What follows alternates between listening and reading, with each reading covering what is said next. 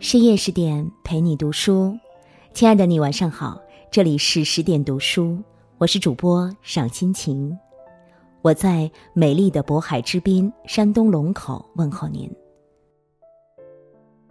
张爱玲在《茉莉香片》卷首曾这样写道：“我给您沏的这一壶茉莉香片，也许是太苦了一点儿。我将要说给您听的一段香港传奇。”恐怕也是一样的苦。红尘俗世中的你我，都各有苦，有的苦是给外人看，有的苦是作茧自缚。林黛属于后者。一九六四年七月十七日下午三点，三十岁的林黛在家自尽。出殡之日，万人空巷。警方更是出动了四百人维持送葬秩序。影视巨头邵逸夫痛心疾首地说：“林小姐，一代天才演员，不可多得，她却这样结束生命，太可惜了。”谁曾想到，这位荣获四届亚太影后桂冠、集万千宠爱于一身的当红女星。却因命运转盘上的一时差池，而结束人生，成为绝叹。所谓的红颜薄命，有时候并非时代造就的悲剧，而是过于执着追求完美。颠沛流离的童年生活是人生悲剧的开始。林黛一九三四年生于广西南宁，原名程月如。是政界红人程思远的长女。名门家世给了她尊贵的身份，却给不了完整的爱。她出生没多久，父亲便远走异国求学，直到四年后才满面陌生的回来。彼时，满脑子新潮思绪的父亲顾不得亲近女儿，便张罗着和妻子解除旧婚约，奔向新未来。小林黛还没尝过几日承欢膝下的幸福滋味，便跟着愁苦的母亲凄惨过活。她在幼儿园日日啼哭，老师根本无法交流，直到上了小学才慢慢适应。可战争却打响了，母亲养活不了女儿，忍痛将她送还给父亲。父亲公务实在繁忙，哪怕他哭闹着哀求父亲多陪一会儿。父亲依旧会狠心把他放进寄宿学校，一待就是大半年。有时甚至还会送到某个部下的太太家代为照管。然而，在林黛衣食无忧下的生活，藏着一颗空洞寂寥的内心。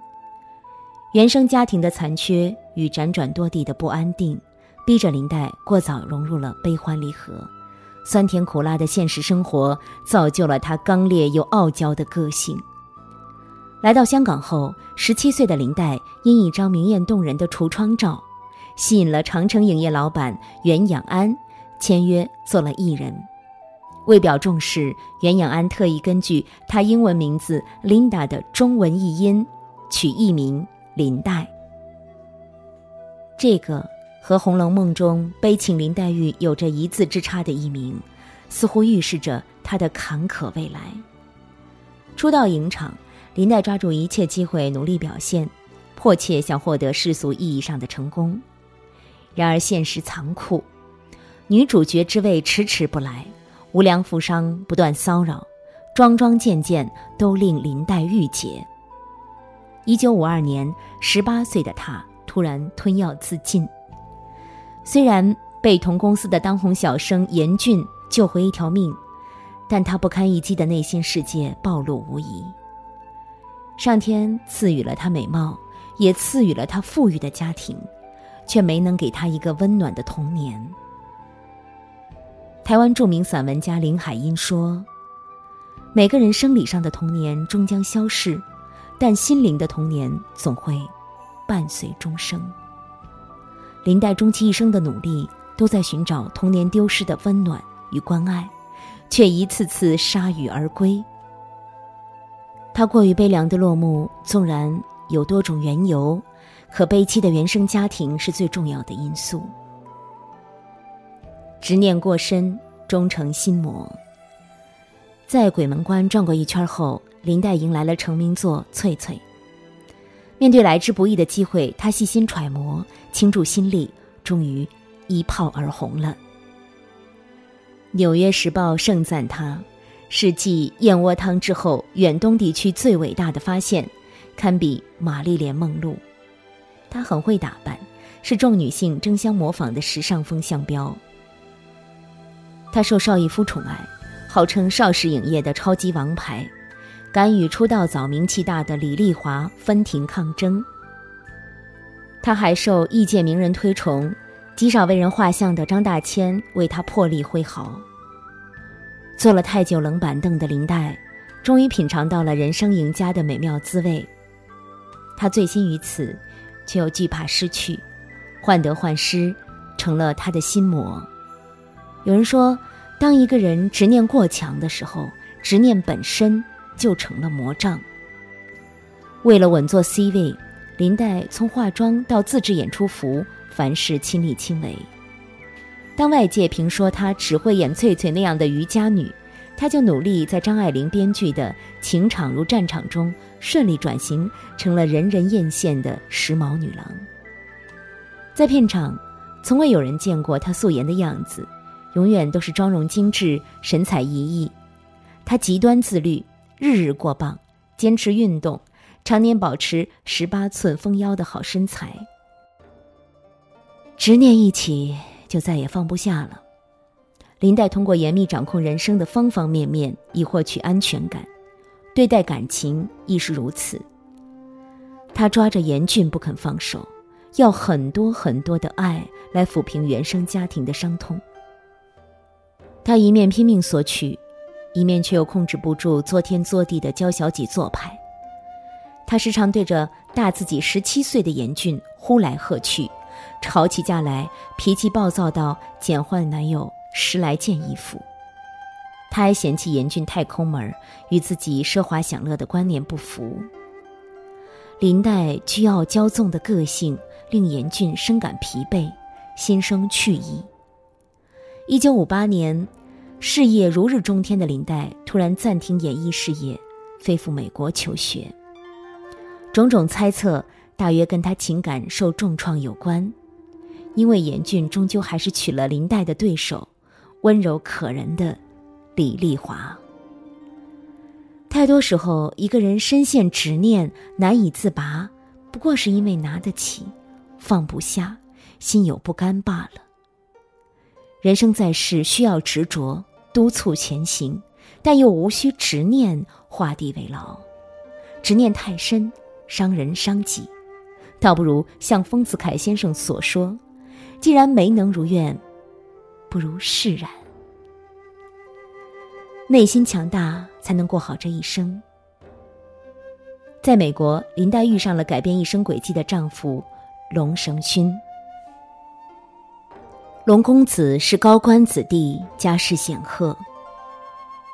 霸道总裁般的强烈攻势，让情场失意的林黛颇为痴迷，但身边人都不看好。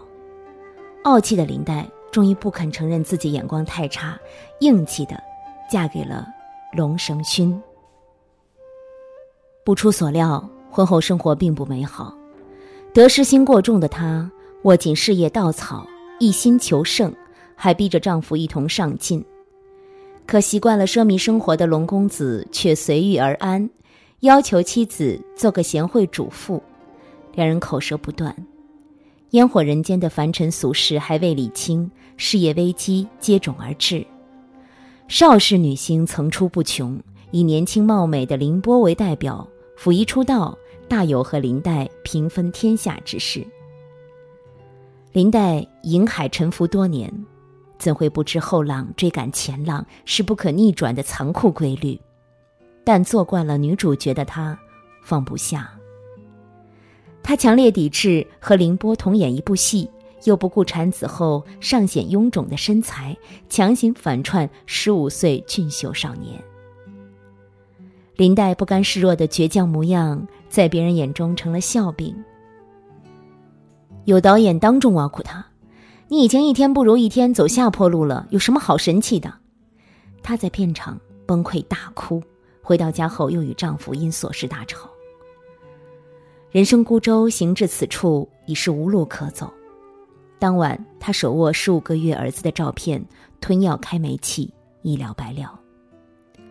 对于林黛的离世，有人猜测她并非真的想死，或许又在故技重施，大耍小孩子脾气。